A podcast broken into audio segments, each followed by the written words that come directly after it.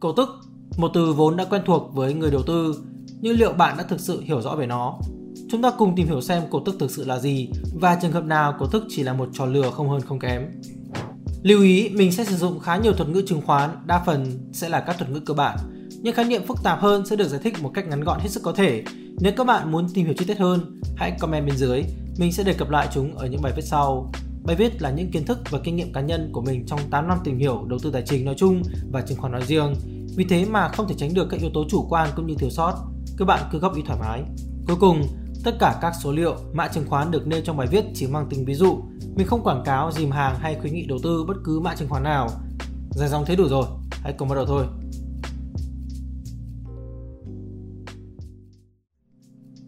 Cổ tức là gì? Sau khi thực hiện hoạt động kinh doanh và trừ hết các chi phí bao gồm thuế thu nhập, một phần lợi nhuận sau thuế của doanh nghiệp sẽ được phân bổ lại cho những người sở hữu nó, những người nắm giữ cổ phiếu hay còn gọi là cổ đông. Phần lợi nhuận này được gọi là cổ tức. Có hai hình thức chi trả cổ tức chính là chi trả cổ tức bằng tiền và chi trả cổ tức bằng cổ phiếu. Chi trả cổ tức bằng tiền đây là hình thức mà doanh nghiệp sẽ chi trả cổ tức bằng tiền mặt trực tiếp và tài khoản giao dịch chứng khoán của các cổ đông. Tại thị trường chứng khoán Việt Nam, khi một doanh nghiệp công bố tỷ lệ trả cổ tức bằng tiền, tức là dựa trên mệnh giá cổ phiếu, tương ứng 10.000 đồng trên cổ phiếu. Nếu tỷ lệ 10% đồng nghĩa cổ đông sở hữu một cổ phiếu nhận được 1.000 đồng. Tiền cổ tức sẽ được trả trực tiếp vào tài khoản chứng khoán cho cổ đông. Chi trả cổ tức bằng cổ phiếu. Đây là hình thức mà doanh nghiệp sẽ tặng thêm cổ phiếu cho cổ đông dựa trên số lượng cổ phiếu mà cổ đông đã sở hữu từ trước đó. Việc phát hành thêm cổ phiếu để chi trả cổ tức thường sẽ không làm thay đổi vốn chủ sở hữu cũng như tỷ lệ nắm giữ của cổ đông. Nói là thường bởi vì đôi khi một phần lợi nhuận sẽ được dùng để tái đầu tư, tăng vốn điều lệ. Phần vốn tăng thêm này sẽ được một số doanh nghiệp quy ra thành cổ phiếu thưởng cho các cổ đông. Lấy ví dụ là Vinamilk ngày 29 tháng 9 năm 2020. Vinamilk quyết định chi trả cổ tức 20% dưới dạng cổ phiếu, tức cứ 5 cổ phiếu Vinamilk cổ đông nắm giữ sẽ nhận được thêm một cổ phiếu tặng thêm.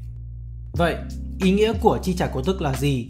Nếu đầu tư vào công ty khởi nghiệp được ví như đầu tư đất nền, bạn đợi nó tăng giá rồi bán, thì đầu tư công ty trả cổ tức như mua một căn nhà rồi cho thuê, bạn sẽ nhận được dòng tiền, cổ tức. Nhưng khác với bất động sản, bạn sẽ dễ dàng tái đầu tư khoản lợi nhuận này để tạo lãi kép trong tương lai. Ví dụ bạn mua 1.000 cổ phiếu, công ty A giá 10.000 đồng, kết thúc một năm kinh doanh thành công, công ty quyết định chi trả cổ tức cho bạn là 10%, tức 1.000 đồng mỗi cổ phiếu, tổng bạn nhận là 1 triệu đồng. Bỏ qua việc đóng thuế cho dễ tính toán kèm với giả định là giá cổ phiếu không đổi, vẫn là 10.000 đồng cho một cổ phiếu. Thay vì chi tiêu cá nhân, bạn quyết định tái đầu tư 1 triệu đồng cổ tức để mua thêm 100 cổ phiếu nữa. Lúc này bạn sở hữu 1.100 cổ phiếu. Nếu năm tiếp theo công ty vẫn trả cổ tức là 10%, khi này cổ tức bạn nhận sẽ là 1 triệu mốt thay vì là 1 triệu đồng như năm đầu tiên. Đó là chưa kể việc tăng giá của chứng khoán bạn sở hữu. Theo quan sát của cá nhân mình, hầu hết các công ty kinh doanh tốt đều chi trả cổ tức cho cổ đông. Như trên là lịch sử chi trả cổ tức của công ty Vinamilk từ năm 2012 tới năm 2021. Cũng là lý do khiến Vinamilk luôn là một cổ phiếu tốt để đầu tư lâu dài nếu mua được ở tầm giá tốt. Vậy thì làm thế nào để chứng nhận cổ tức? Thị trường chứng khoán có rất nhiều những nhà giao dịch, những người mua đi bán lại cổ phiếu để kiếm lợi nhuận từ chênh lệch giá. Nhưng không phải ai cũng nắm giữ cổ phiếu cả năm như những nhà đầu tư giá trị hay những người thật sự muốn sở hữu và làm chủ doanh nghiệp. Vì thế để nhận cổ tức, các cổ đông phải nắm giữ cổ phiếu tại ngày đăng ký cuối cùng. Hiểu đơn giản là ngày mà doanh nghiệp chốt danh sách các cổ đông để tiến hành chia cổ tức. Lý thuyết nhiều đó thôi là đủ rồi, giờ mới đến mục mà mình nghĩ là các bạn đọc của mình thực sự quan tâm. Đó chính là cổ tức bằng tiền và cổ tức bằng cổ phiếu cái nào sẽ có lợi hơn. Đây là câu hỏi phụ thuộc rất nhiều yếu tố, trong đó quan trọng nhất vẫn chính là khẩu vị đầu tư của từng người, thứ mà sẽ thay đổi dựa trên lứa tuổi và mục tiêu tài chính của họ. Tuy nhiên, theo cá nhân mình đánh giá thì sẽ phân loại như sau. Đầu tiên, trường hợp các công ty vẫn kinh doanh tốt nhưng cơ bản là không thể tăng trưởng do thị trường đã bão hòa hoặc bản chất mô hình kinh doanh không cho phép doanh nghiệp tăng trưởng thêm. Trong trường hợp này sẽ tốt hơn nếu doanh nghiệp chi trả cổ tức bằng tiền mặt vì tái đầu tư nguồn tiền này sẽ không thể sinh lợi thêm nhiều. Ví dụ tiêu biểu của doanh nghiệp dạng này là Đầm Sen Nước. Đây là một doanh nghiệp kinh doanh vẫn tương đối ổn định, tất nhiên là nếu không có dịch bệnh, vì gần như các đối thủ cạnh tranh trong phạm vi nội thành, Sài Gòn, Water Park, công viên nước Đại Dương, công viên nước Đại Thế Giới đều đã đóng cửa, còn Suối Tiên thì lại ở khá xa nội thành. Đầm sen nước không có quá nhiều cơ hội để tăng trưởng thêm ở thị trường thành phố Hồ Chí Minh. Chi phí đầu tư để mở một công viên nước ở tỉnh thành khác thì quá cao, vì thế doanh nghiệp này thường lựa chọn trả cổ tức tiền mặt cho cổ đông hàng năm. Thứ hai, trường hợp các công ty vẫn còn tiềm năng mở rộng kinh doanh và có nhu cầu vốn tiếp tục phát triển. Khi này, nếu bạn nhận thấy việc doanh nghiệp sử dụng lợi nhuận sau thuế để tái đầu tư vào doanh nghiệp sẽ mang lại nhiều lợi nhuận hơn là việc thu tiền mặt về để sử dụng cho những mục đích đầu tư khác, thì việc nhận cổ tức bằng cổ phiếu tại các doanh nghiệp dạng này sẽ có lợi hơn cho các nhà đầu tư. Ví dụ tiêu biểu của doanh nghiệp dạng này có thể nói đến là Vingroup. Bỏ qua những tranh cãi của cộng đồng đầu tư giá trị về doanh nghiệp này, không thể phủ nhận Vingroup có rất nhiều tham vọng cũng như thị trường để phát triển. Vì thế mà dù hiện tại là một trong những doanh nghiệp phát triển lớn nhất của Việt Nam, Vingroup vẫn đang không ngừng đầu tư để phát triển bằng việc giữ lại lợi nhuận để tái đầu tư thậm chí cỡ thêm vốn liên tục từ việc phát hành thêm cổ phiếu trái phiếu.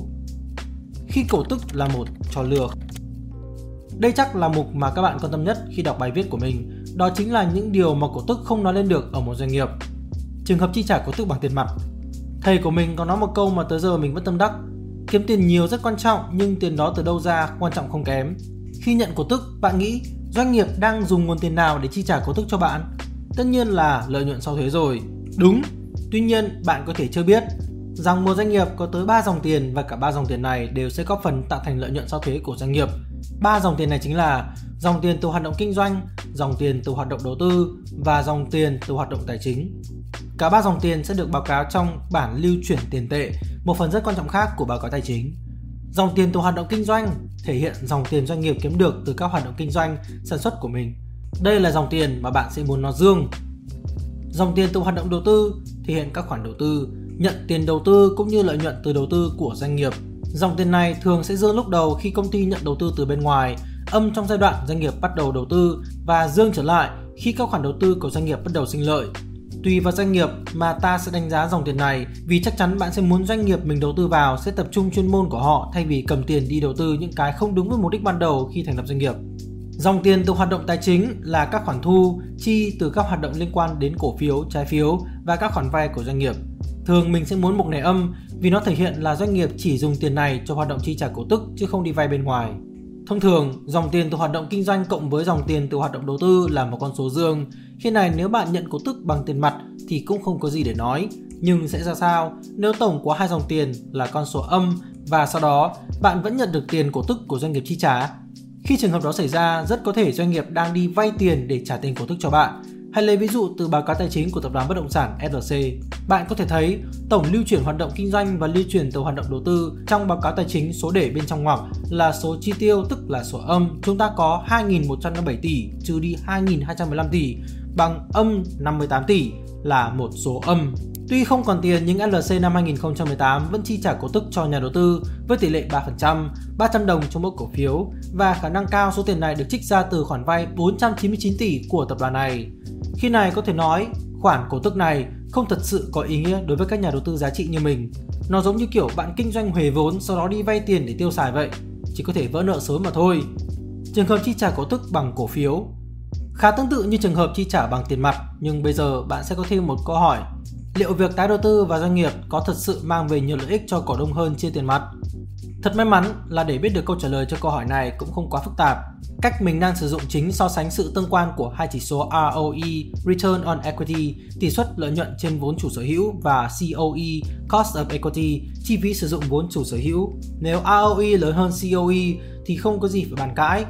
Nhưng nếu ROE nhỏ hơn COE, điều này có nghĩa là nếu doanh nghiệp đang sử dụng vốn không hiệu quả và nếu cứ tiếp tục tái đầu tư lợi nhuận sẽ chỉ gây ham mòn dần tài sản của nhà đầu tư.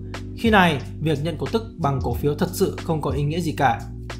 Tại sao lại có trò lừa này? Có thể nói, đây là một thủ thuật nhằm tạo hình ảnh của một doanh nghiệp vững mạnh, đảm bảo được định giá của doanh nghiệp trên thị trường, hoặc đơn giản là áp lực của hội đồng cổ đông lên ban điều hành của doanh nghiệp. Đây cũng là nguyên nhân khiến cho nhiều doanh nghiệp mới hôm nào còn vững mạnh, hôm sau tuyên bố phá sản và bốc hơi một cách đột ngột. Thật ra tất cả đều được dự báo từ trước thông qua các báo cáo tài chính. Vậy, cổ tức của công ty có ảnh hưởng đến quyết định đầu tư của bạn không? Hãy cùng thảo luận dưới phần bình luận nhé. Các bạn cũng đừng quên để lại cho một like và subscribe cho Spider Room nếu các bạn thấy bài viết này thú vị.